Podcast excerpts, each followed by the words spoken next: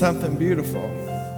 I love that old song. He wrapped him all up in the rags of my life. You ever been there? Of course you have. Of course you have. When your dreams were shattered and you made a mess of it. Anybody ever made a mess of life? Of course you have. He said, I wrapped them all up in the rags of my life and laid them at the cross.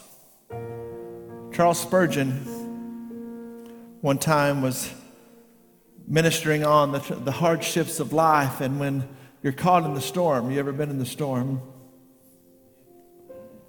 Is this MagChurch or somebody else? You hear? He said, I've learned to kiss the waves that throw me against the Rock of Ages. That's quite a powerful statement. Amen. They headed out. Thank you, worship team.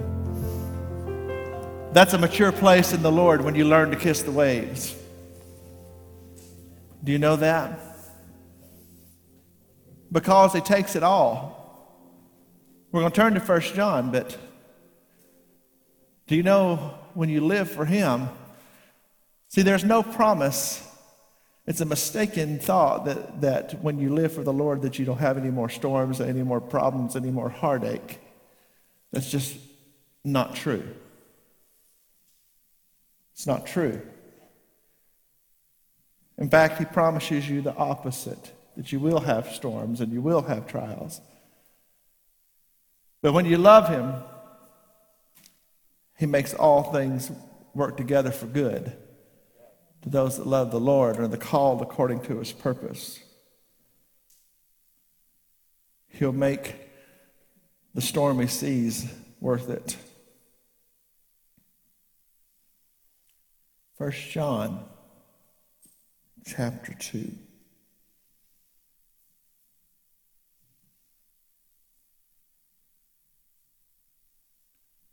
Let's begin reading at verse 1 where we were last week and read probably down through verse 9 tonight, knowing that we won't get that far.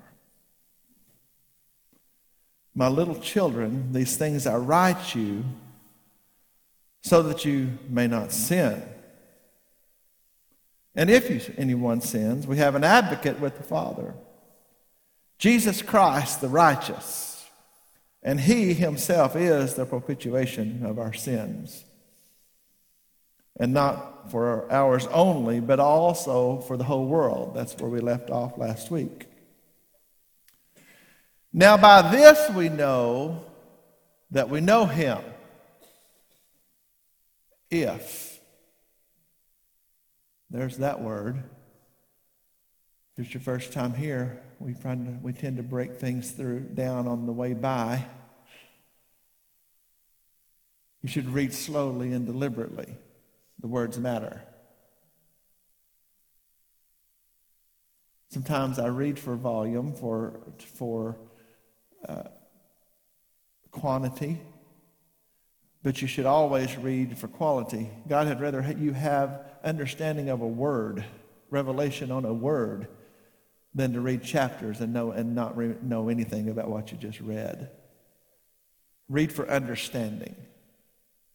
Break the sentences down, who they're speaking to and why.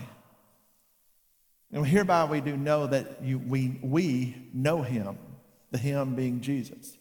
If, how many of you know, as always, when any time if is in a sentence in the Word of God, it is the biggest word in the sentence. The smallest, that two letters is the most important word in the sentence. Without exception. If. How many know that's a qualifier? If. And hereby we do know that we know Him if we keep His commandments. Now this word commandments here is not law like you might be thinking. It's not like when Moses went to the mountaintop and came back with the 10 commandments. It's not Mosaic law he's speaking of. It's when he talks about commandments, he's talking about His precepts and his and here, and they are in fact commands, but they're not in the sense of the law. They are ways of life and how to live for him, and the instruction that came from Jesus Christ, because he paid the price. He just told you that it was Jesus the righteous who was the propitiation for our sin, and that we by this we know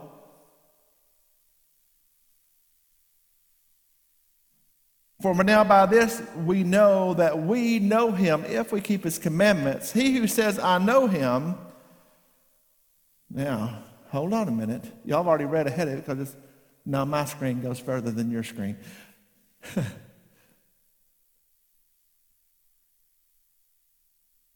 If you ask most people, do you know Jesus? So they say, I go to church.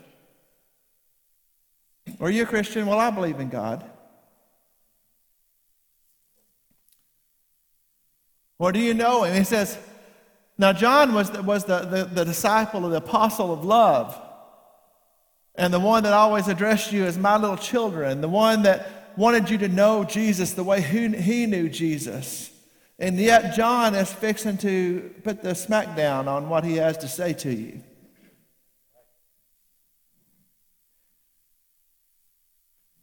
He who says, verse 4, I know him, and does not keep his commandments is a liar, and the truth is not in him. Now, what John begins to describe here is a situation where you should know that if you're a believer, if you're saved, if you know Jesus, if you belong to God, he changes your life.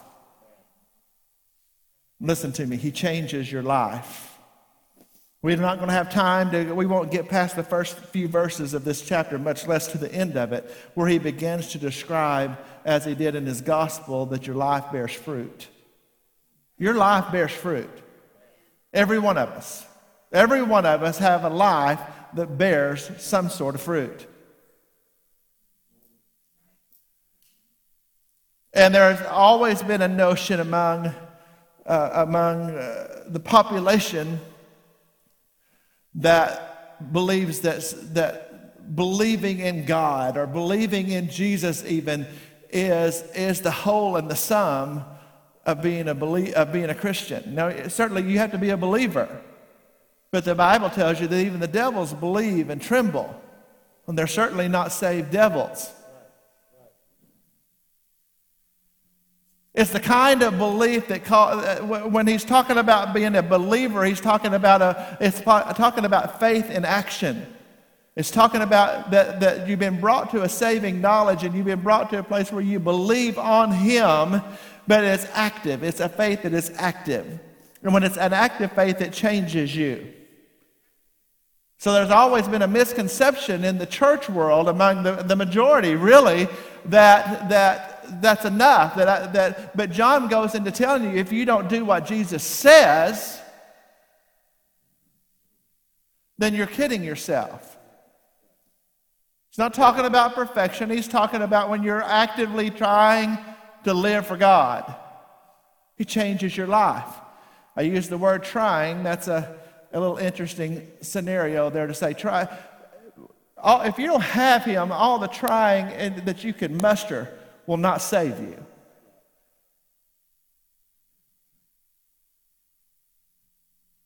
Oh, man, I can already take my first trail right here. Part of what the discouragement is for people trying to live for him is they're trying to live for him by trying. Have you ever had something going on in your life that was maybe habitual or addictive or whatever, and you... Well, I smoked for 10 years, I'll just tell you, when I was 18. I'm not talking about, we talked about that before. You believe that was a sin? Yeah, smoking is a sin. I didn't say it would send you to hell. It is a sin because it's missing the mark. It's not God's best for you. It's something that kills, steals, and destroys. I remember I told you when they asked me the first question when I was pastoring in Des Arc.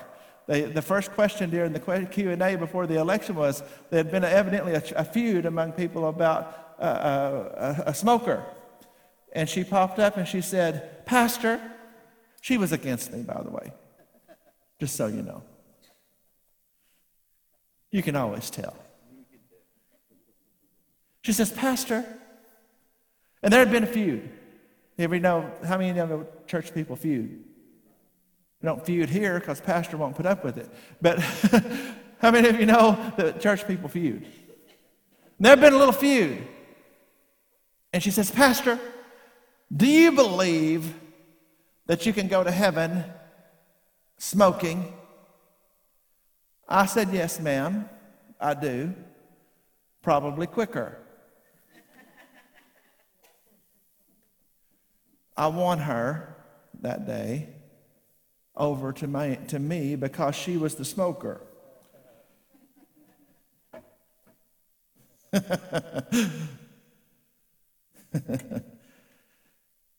am I talking about smoking? Because I want you. I smoked for 10 years. And if you've ever smoked for any length of time and you were addicted, or whatever it was that had you hooked, oh, I already feel stumps in the room. I've already hit a hard place, even with people that know me. Some of you is brand new. Some of you don't know me at all. But even with people that know me, I've already hit a hard place. And I want you to know something. Anything that takes control of your life that is not Jesus Christ through the Holy Spirit is a problem. So I'm talking about smoking right now. You can fill in the blank. And we're not talking about people who are just straight on their way to hell because they have a struggle in their life. That's not where we're going, okay? So come on up with me. I'm talking about trying to live for God by trying. You cannot live for God by trying. Now, when you get saved and you have a genuine faith and the Holy Spirit begins to work in your life and you begin to walk in the Word, you will want to, therefore you will try to please God. But you don't please God and you don't live for God because you're trying. I tried to quit smoking many times. And all of my trying couldn't get it done. If your trying could deliver you from sin and problems, then Jesus didn't have to die on the cross. You didn't need him. All the trying that you can muster will not cause you to live right. Now, he will, when you get saved and you're walking in the power of heaven, see what grace does. Let's talk about it. You know what grace does? Some of you do because I've told you. You know what grace does? You'll say, well, yeah, it gives me unmerited favor. Well, what does that even mean? What does that even mean? You didn't deserve it. That's unmerited.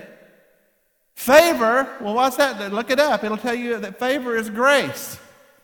And you'll look up grace, it'll tell you that grace is favor. And then you look up favor, and it'll tell you favor is grace. And then you look up grace, it'll tell you grace is favor. And you think, what in the world? So what is it? It's favor. Well, what's that? Well, it's grace. Well, what's that? Well, it's favor. Well, what does that mean?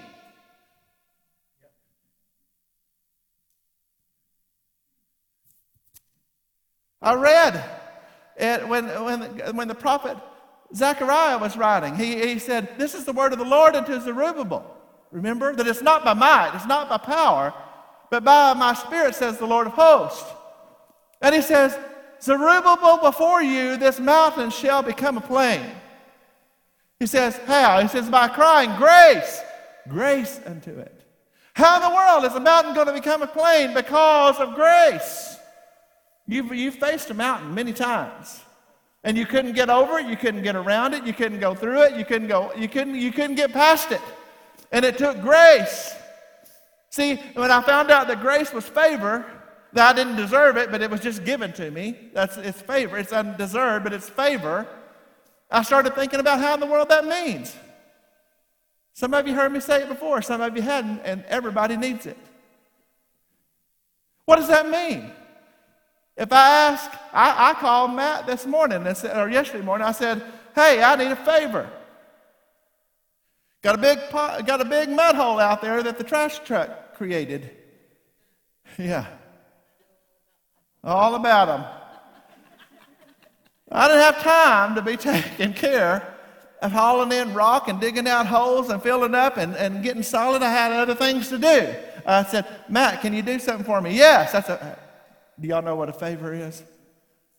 When have you ever asked for a favor? I'll tell you when you ask for a favor. You asked for a favor when you didn't have the know-how to do something, or the time to do something, or the ability to do something. And you said, hey, I need a favor. Well, grace is God's. When you didn't deserve it, he done in you and through you and by you what you didn't have the ability to do for yourself.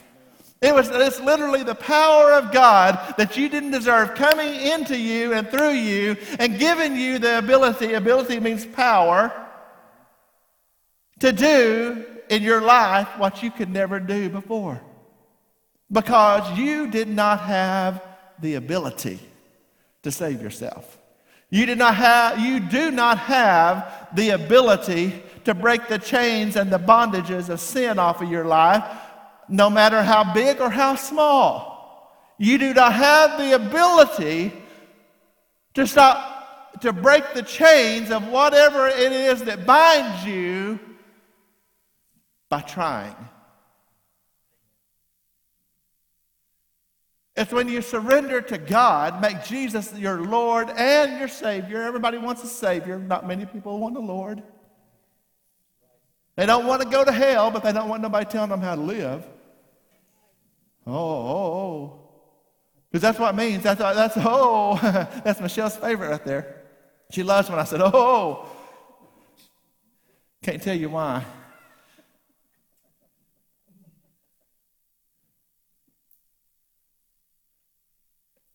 Have you ever noticed everybody wants a Savior? Who wants? I'll take a poll. Anybody want to go to hell? I've never had any struggle over the Savior part. Well, some people don't even want a Savior. But I've never had any trouble with the Savior part. Most of us have struggled with the Lord part. You see, but this Jesus whom you crucified, Peter said, has been made both Lord and Savior. They started calling him Lord. That implies some authority over your life. He expects a change. It's a change of heart, a change of direction. John says, my little children,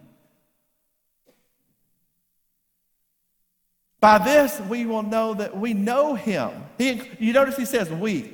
Everybody's into pronouns these days. Stick with the pronouns here.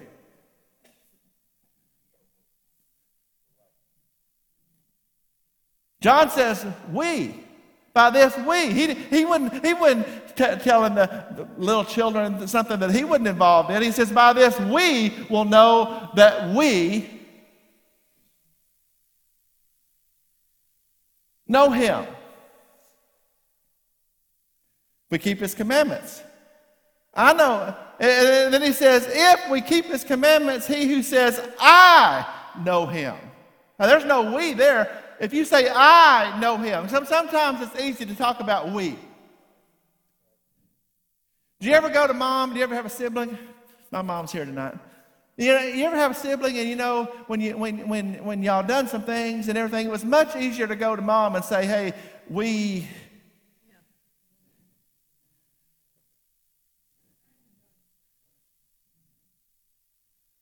I still have people come and say we, and I'm always thinking, we? Who's we? You got a mouse in your pocket? Because I don't see anybody else. We nothing. Who's we? You ever said that? Who's we? Well, John said, well, this we know that we know him. And then he says, if we keep his commandments, he said, I know. Oh, it got personal. He who says, I know him and does not keep his commandments is a liar, and the truth is not in him. Can I help you with what that means? Literally, go. If you know what, you should be a Berean. I don't care what I preach or how much you think I know this book or how much I study and how much you trust me. You should be a Berean. What's a Berean? That would come from Acts. It was a group of people that it says that what is taught, that they would go back and search the Scripture and see whether it be true. You should search the Scripture and see whether it be true. It says, if you say, I know him, and don't keep his commandments, he says, I'm a liar, and the truth is not in him. And that truth is the proper sense of the truth when Jesus says, I am the way, I am the truth, I am the life.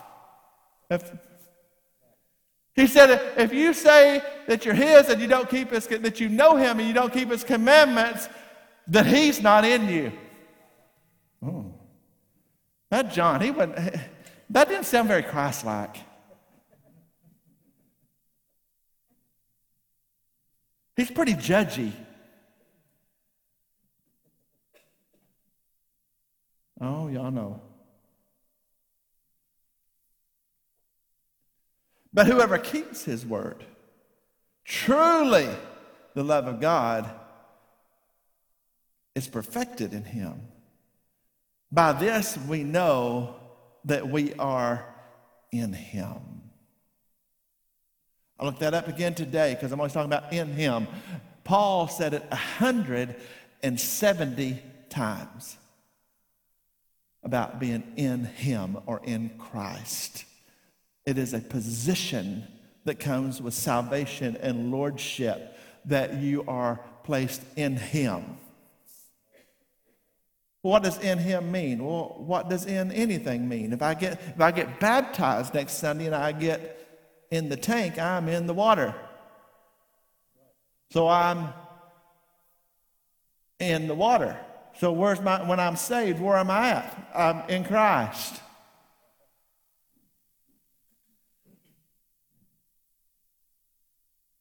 Listen to verse 6. Pretty important. Big words. How many of you know, I like to let the word speak for itself. There's plenty in the book just to let the book speak for itself. Yeah? People are always making stuff up, goofy stuff. But there's plenty to preach that's in the book without making it up.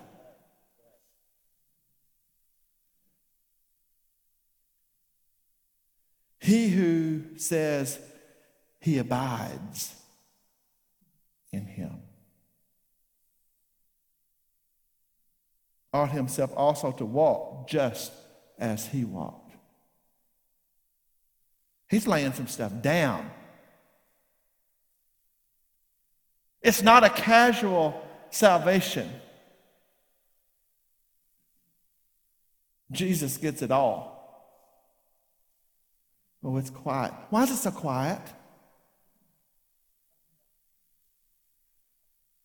Jesus gets it all. It says, if he who says he abides in him. It just said, he just told you, by this we will know that we are in him. And so, let me help you. It says, so if we're in him, he who abides in him, that means that they take up residence and stay.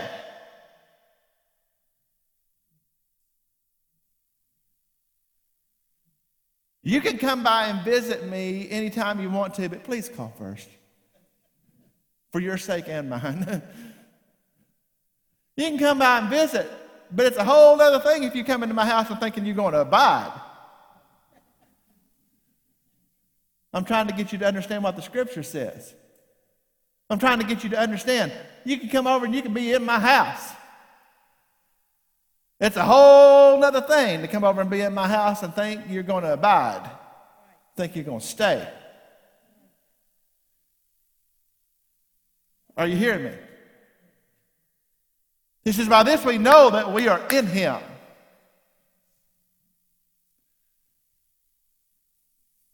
He who says he abides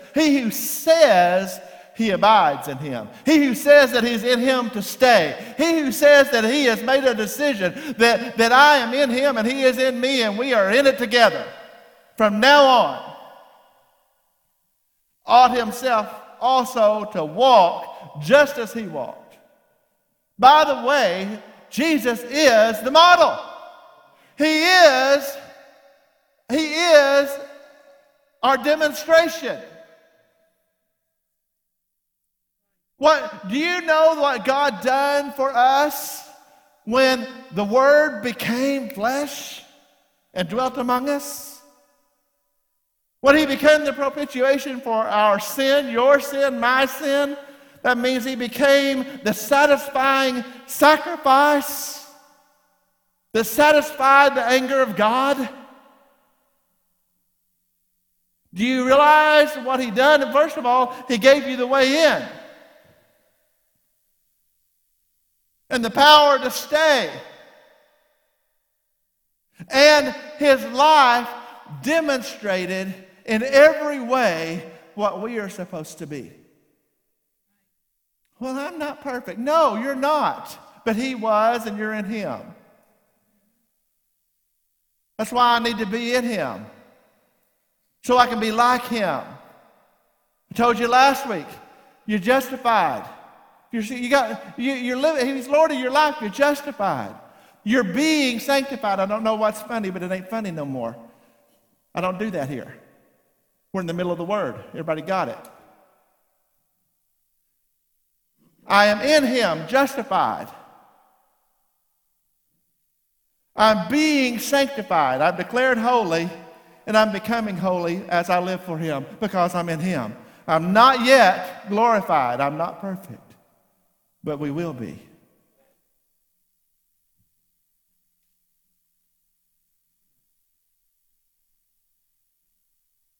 And now we walk in Him. When the Word became flesh, Jesus, let me help somebody. Everything Jesus done on earth, everything, look at me, everything Jesus done on earth, He done as a man. Empowered by the Spirit of God in obedience to His Father. Let me say it again. See, when he came and walked on earth, He didn't come and walk as God. He set aside the expression of His deity, not the possession of His deity. He was God.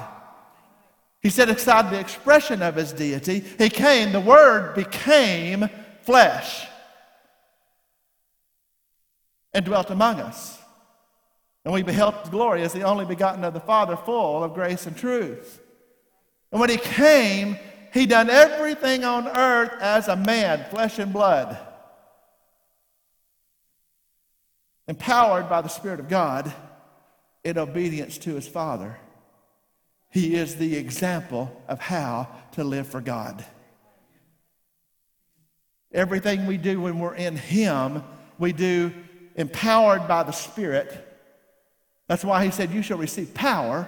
After that, the Holy Ghost has come upon you.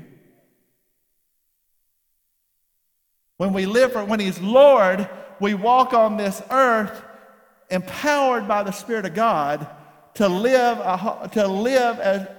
in obedience to the Father.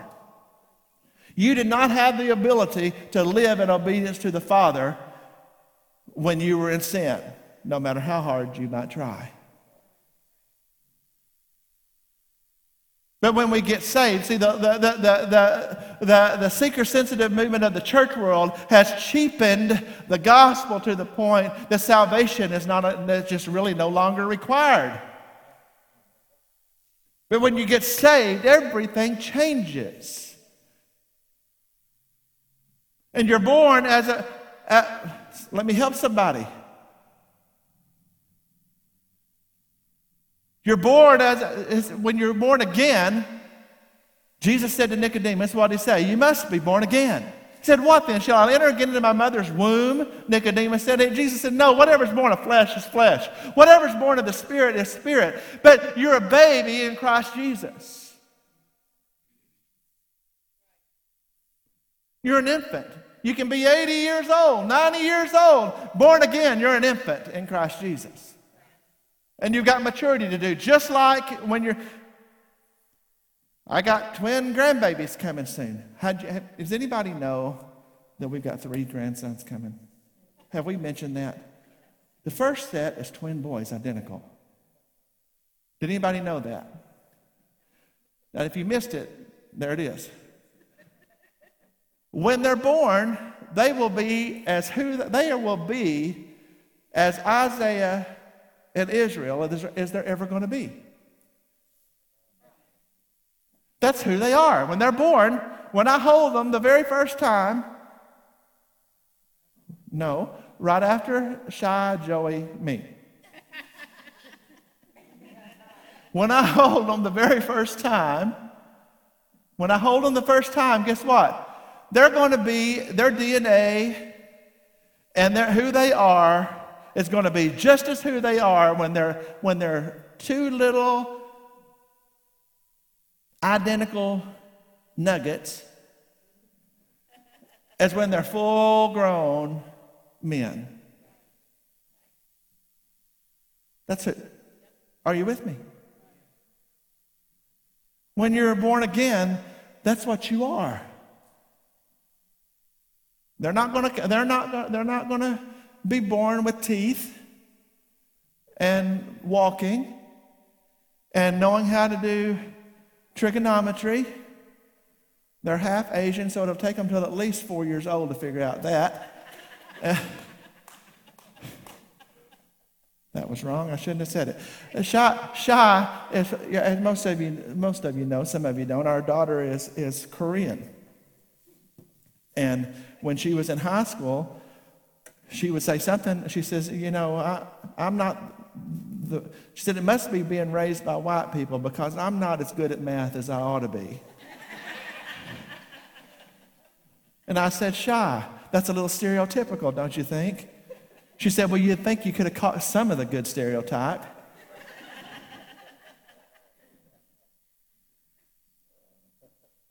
Point being, some of you needed a little relief there. Point being, whether they're itty-bitty or they're fully mature, they are who they are. And that's how it is when you're in Christ. When you're born again, you're brand new. You're certainly not anywhere close to maturity and perfection in the Christ. And as long as we're in flesh, we're never going to reach perfection. But Paul says we're going to strive for it. And Jesus is our model. And so you're going to have a desire to live for him. And John is flat out telling you here in this first epistle, if you're not living for him, if you're not obeying his commandments, if you're not walking after his model, then you're a liar. You're not saved on your way to heaven, born again believer, just because you make some proclamation and you sign the church roll and you get dunked in their tank. I got news for a lot of people. It's going to upset some theology, but if you go in that tank, a wet sinner, or dry sinner, you're going to come out a wet sinner. No matter how long they hold you down. Well, I don't know. If you hold them down long enough, they might break through. He said, brethren, I do not write a new commandment to you, but an old commandment which you have heard from the beginning.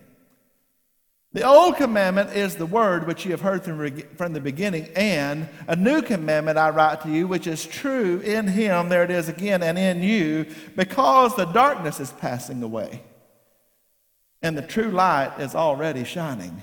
He's telling you, when you become a believer, see, how many of you know you were of the kingdom of darkness? When you got saved, the Bible says that you were translated from the kingdom of darkness into his marvelous light. When you walk in darkness, you are lost. When John 3:16, everybody knows John 3:16, for God so loved the world that he gave his only begotten son, whosoever believes in him should not perish, have everlasting life. And then verse 17, we go, for he came not into the world to condemn the world, but through him that the world might be saved. Then he goes on talking about the reason that he didn't come in to condemn the world is because the world was already condemned. Then he says he comes in bringing light, and he says, and men preferred the darkness. The light, remember, Jesus says, I am the light of the world. I am the light of the world. He says the men preferred the darkness rather than Jesus could. You know what Jesus could have said?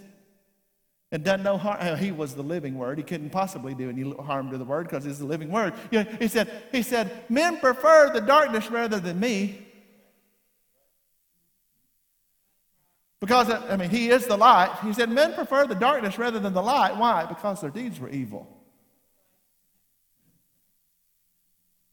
And in the new commandment, I write to you this thing which is true in him and in you, because the darkness is passing away. When you get saved and you're in him and you're beginning to live for him and you made him Lord of your life, the darkness is passing away. And the true light is already shining. For he who says he's in the light, oh, he's just getting right down to it. Man, there's some things, if he hadn't have put it in there, it would have helped us all. But he put it in there. When I say helps us all, it would help us all just keep on doing what we're doing and not having any guilt over it or condemnation. He who says he's in the light and hates his brother is in darkness until now. For he who loves his brother abides in the light. And there is no cause for stumbling in him. But he who hates his brother is in darkness and walks in darkness and does not know where he's going, because the darkness has blinded his eyes.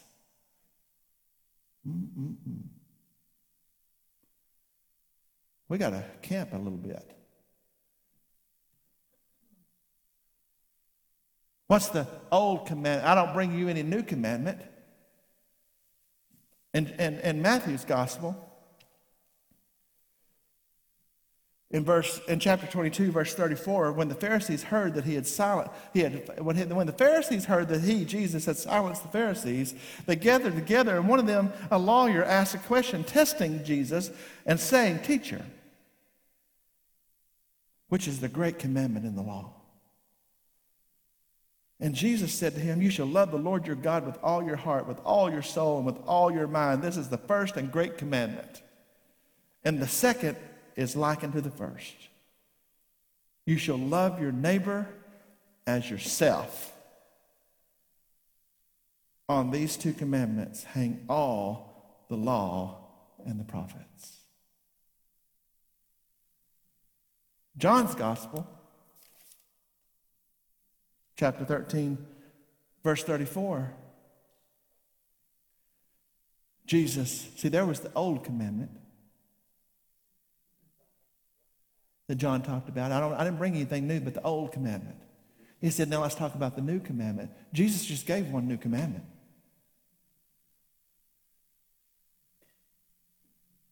Yeah? Here's the new commandment. Chapter 13, verse 34.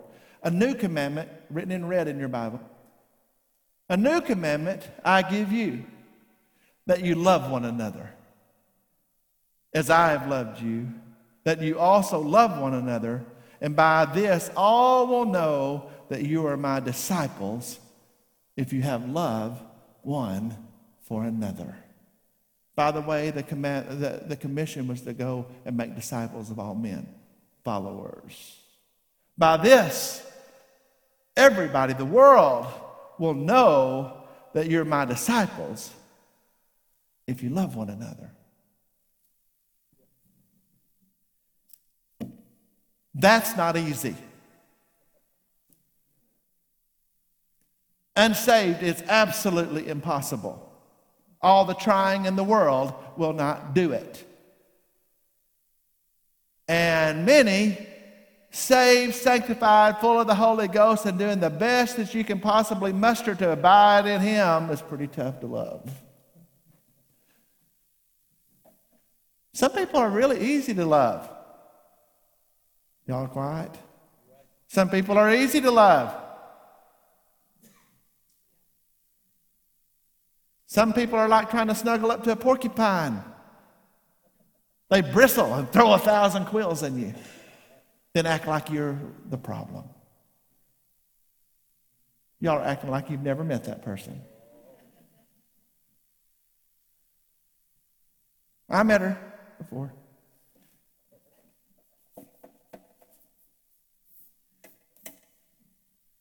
I saw a lady one time that a whole church rallied and bought her a car because she didn't have any transportation, and she threw a fit on the parking lot because it wouldn't get the gas mileage that it needed and it was the wrong color. If I'm lying, I'm dying. God struck me dead right here. She was a foot. And I can't afford the gas for that, and who would want a blue car? Somebody a foot.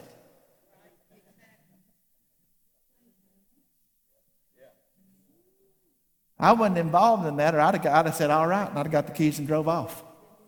I'd have left her standing there, and y'all know I would have.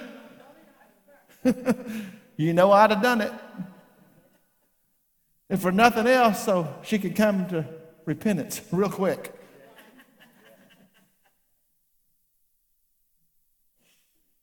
Some people are hard to love, and you can't do it without Jesus. Hello? But I want to think, I want to get some things real straight at 8:02 because we got a little while to go. There's something that you just need to hear, and this is hard. This is hard. I want you to know something. This is hard. Because I've came to a place, I've been living for the Lord long enough and walking in this word long enough to know that you have to forgive. We've had a conversation tonight. All that, that's one of the biggest, hardest things to do. It's hard to walk in forgiveness all the time. There's nothing easy about it. Oh, some people are pretty easy to forgive. But there's some people that's really hard. I've seen people walk out the... Let me think of some extreme examples that happen to be true. I know Mike and Merrick Old Cheshire, who are missionaries to Kenya. They've lived in a tent on the savannah for 40 years. Literally. One tent has a cement floor. The kitchen tent, it's fancy. The other one's a 2-man Bass Pro Shop tent. Lived there for 40 years, giving their lives for the gospel of Christ. When they were young, she looked out the tent one day and her son was running across in front of her eyes on fire from head to toe because he was burning trash and an aerosol bottle blew up because he was playing in it, and it exploded and burned him severely. That's bad when you're living for the Lord. That's bad for anybody. But that was nobody's fault. It was a tragic accident. But the same family had a young daughter as they're giving their life for the mission in Kenya that was kidnapped, raped, beaten nearly to death, and left for dead in a park.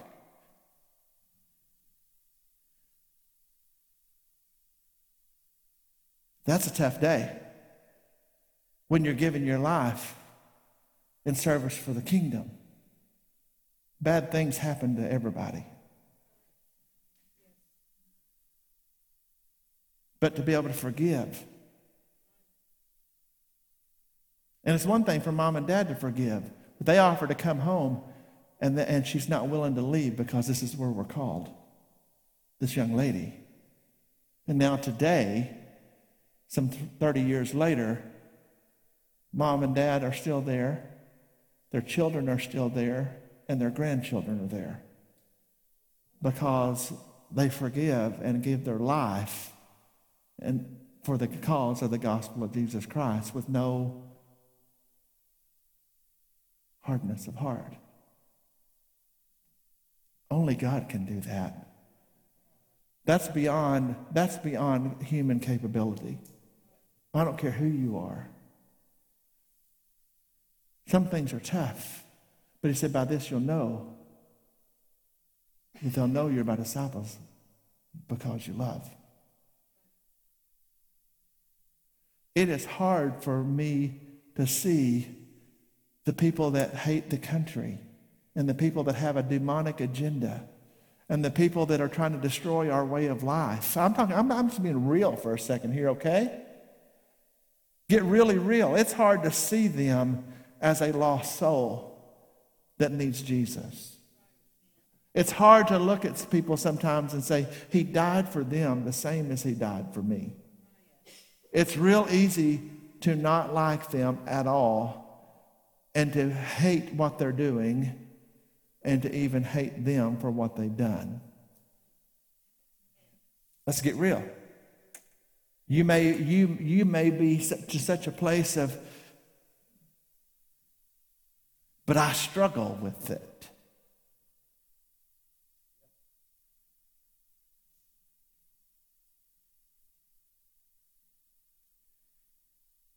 He who is in the light and hates his brother is in darkness until now.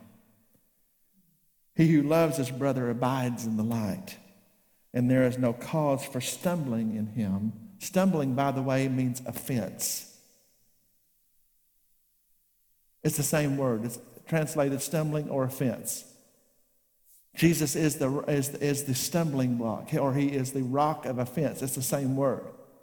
So let me read it again. He who says in verse 9, he who says he is in the light and hates his brother is in darkness until now. That literally would mean that you're deceived. That if you say you're in the light and you hate your brother, that you're in darkness, it means you're deceived. You've deceived yourself. He who loves his brother abides, lives in, dwells in, stays in. Hello? The light, and there is no cause for stumbling, no cause for offense in him. But he who hates his brother is in darkness and walks in darkness and does not know where he's going, because the darkness has blinded his eyes. Did you read all that? Did you hear all that? Let me go back through it. I want you to see some things. But he who hates his brother is in darkness. Doesn't say he's headed towards darkness, or some darkness has entered in. It doesn't say that. He who hates his brother is in darkness. You're there. And walks in darkness. Walks in darkness. When the Bible talks about walks in, see, the just shall live by faith. The just shall walk by faith. Anytime the Bible is talking about walking in, it is talking about how you live your everyday life. It's talking about when you're going about. It's talking about literally the way you live. They said you're in darkness and you're walking in darkness. And you don't know where you're going, because the darkness has blinded his eyes. Do you realize we could spend more time than we're going to tonight? Do you realize the weight of what John has said? Let me tell you something. It is, I've said it many times before, but it is in the context of the Word of God tonight. It is impossible. Somebody say impossible. More people than that say impossible. It is impossible to love God and to hate people.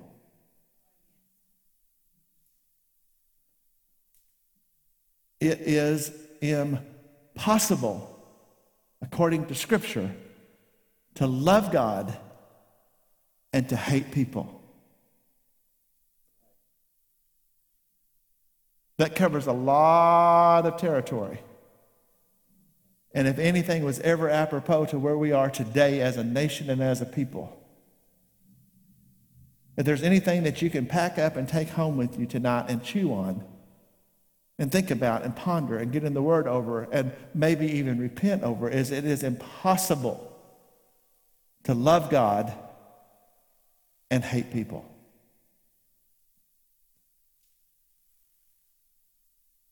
That takes care of X's.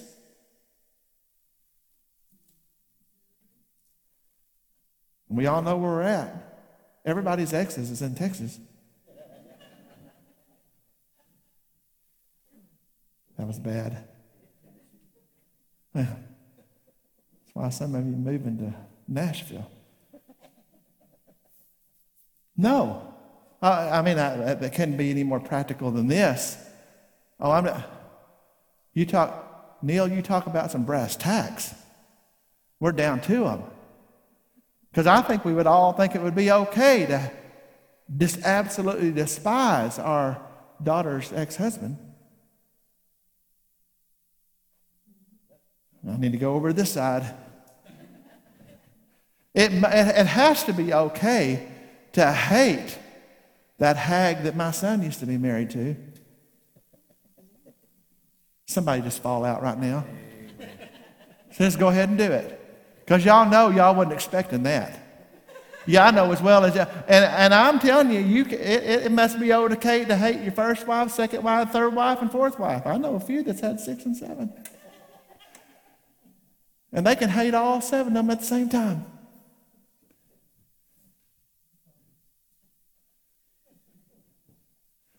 Hey.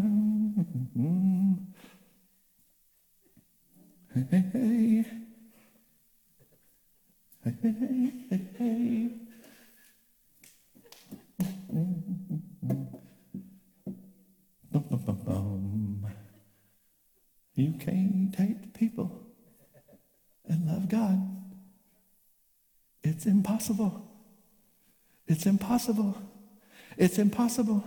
Oh, for 100 years, Pentecostal people thought if you were divorced, it was unpardonable sin. They preferred murder over divorce.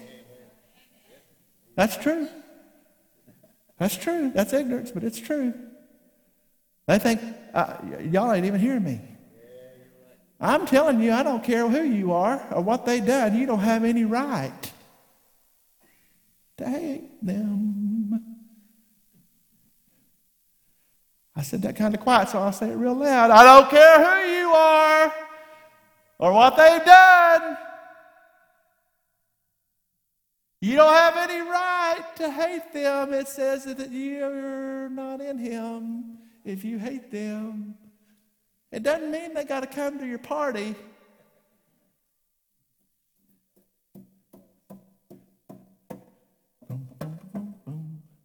Oh, I'm just letting that stew a minute. Because right now, what's going on in your head is you're thinking of everybody that you can't stand.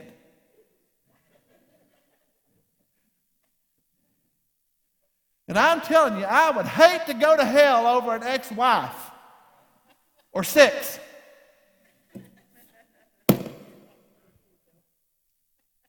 Y'all think it is funny, but it's true. You know why I say it that way? So you could laugh while your belly hurt and thought about it a minute.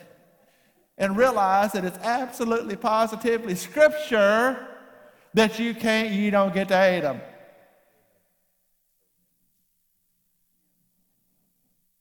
I just read it to you, broke it down, brought you to right here. You know what? It would cure the rioting on the streets. It would cure the race wars. It would cure the social class clashes. It would cure the war between the haves and the have-nots. Y'all ain't hearing me. This is better preaching than you believe. And it's absolutely true. And it challenges me, and it should challenge you. I got news for you. It's going to be an interesting day about who's there when we get there. There's whole groups of Christianity that thinks that they're going to be the only one there. Can I just get down to that? I mean, we got whole groups of people I'm not just thinking and I have an attitude that they're the only one there. I know there's whole denominations, if you will, that literally teach that we're it. We've got to be quiet down the hall so we don't disturb them if they're there. Y'all ain't listening. There are going to be a whole lot of people there that we didn't think would make it. Some of you is going to, if there was any disappointment in heaven, then there won't be. You'd be disappointed because they made it.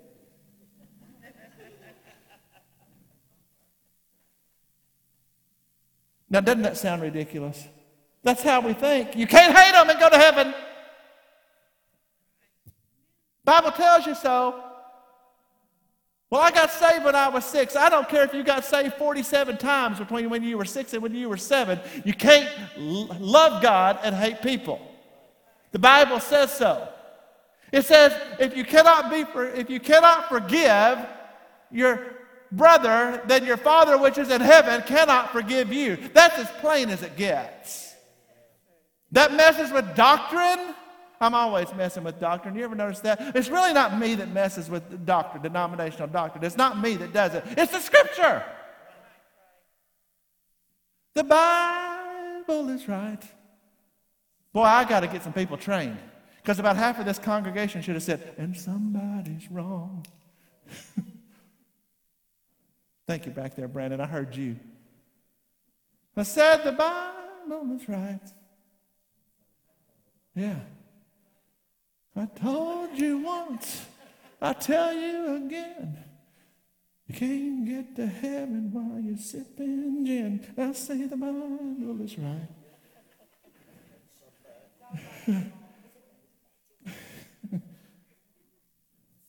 Told you once, I told you twice, can't get to heaven with a girlfriend and a wife. I said the Bible is right. G.E. Patterson sings it most famously. And somebody's wrong. You'll remember that. The Bible's right. And somebody's wrong. And the ones that are wrong are the ones that are teaching doctrine that don't line up with the Bible. They're wrong.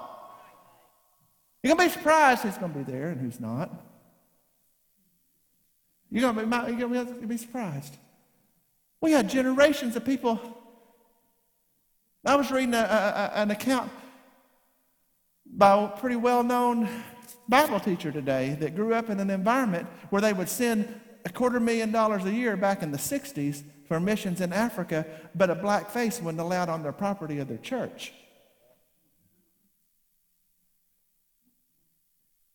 That's not that far off, and I promise you it ain't that far distant from right here.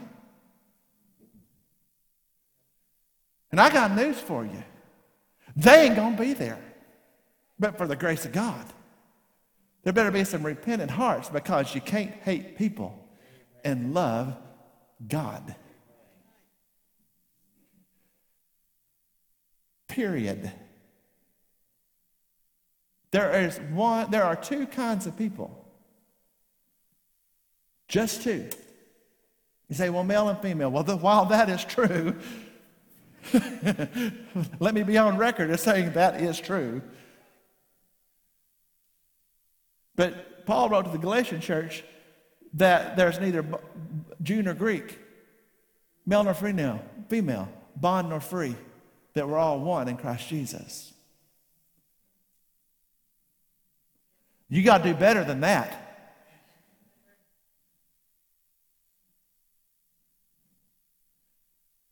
I got a few more minutes. I'm on the line. I might as well lay it on it.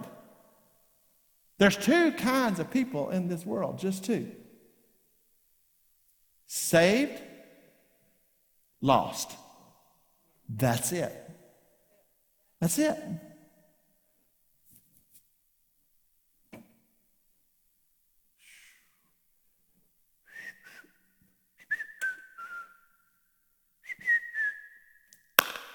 This room's kind of echoey. Yeah.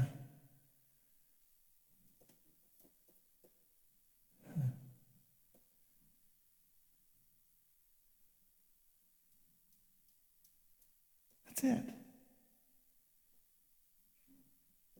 Can't love God and hate people. And that ain't always easy. At all. Oh, some people try to mask it. Well, I love them. I have nothing against them, but I don't want them marrying my daughter. I mean, if I'm going to go all the way with it, I'm going to go all the way with it.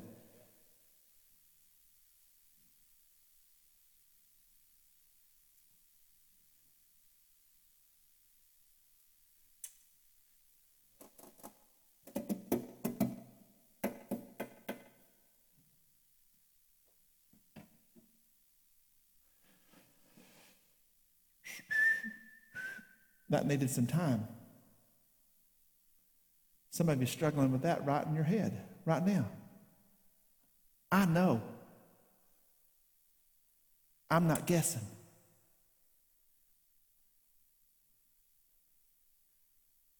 Repent. Make it right.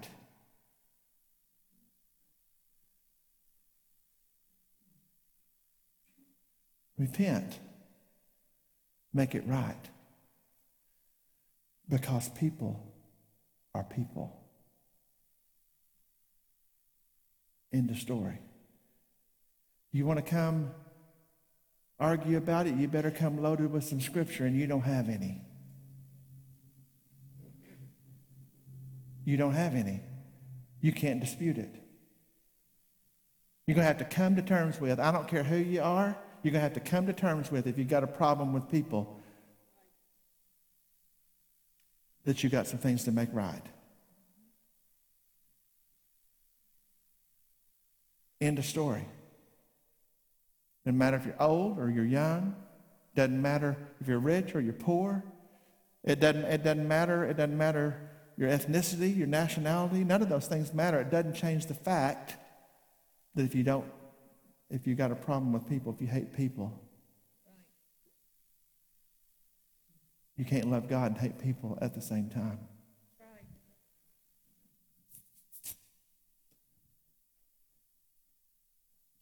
I read something in this book about that he tore down the middle wall of separation so that there could be one new man. Well, I'm just on it.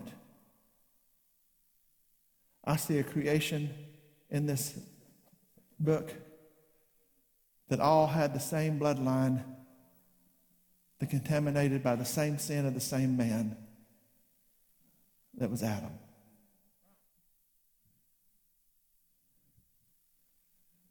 We didn't come from multiple sources. We came from one. And man was made in God's image.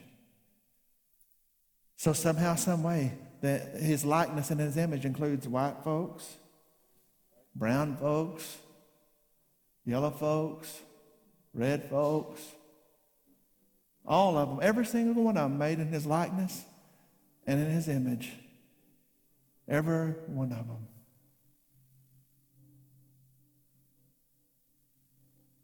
By this they shall know that you're my disciple, that you love.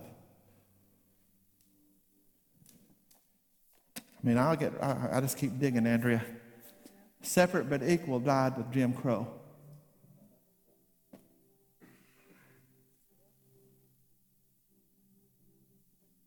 Hello?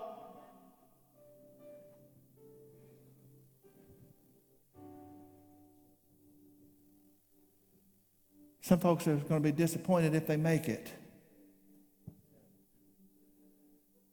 Well, if they're going to be disappointed, they didn't make it, because there'll be no disappointment there. But I read over the Revelation where John, same John,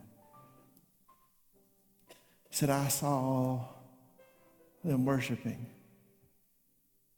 together around the throne, every kindred, every nation, every tribe, and every tongue. All of them together, the same, without distinction, without difference.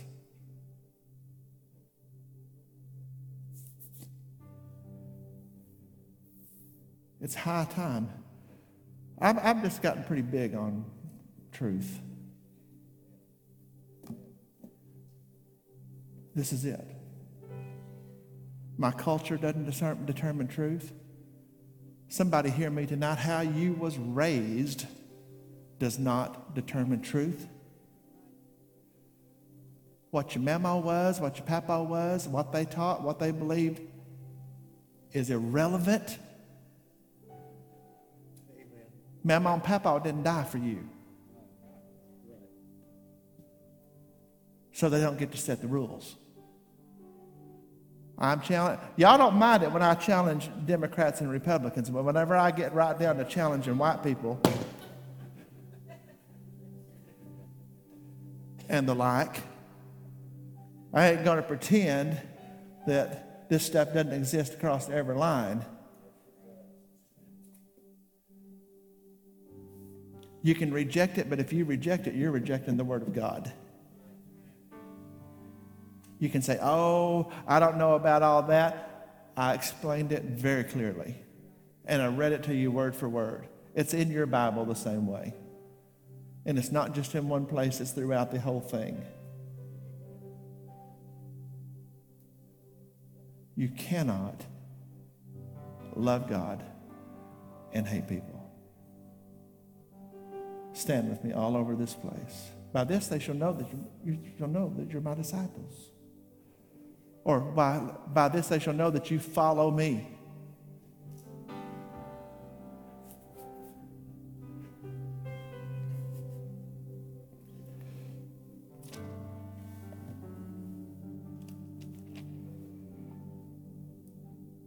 Let's just pray together all over this place. Those of you that stretch your hands toward heaven.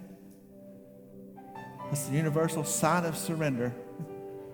And just, Lord, I just put it all before you tonight. I surrender.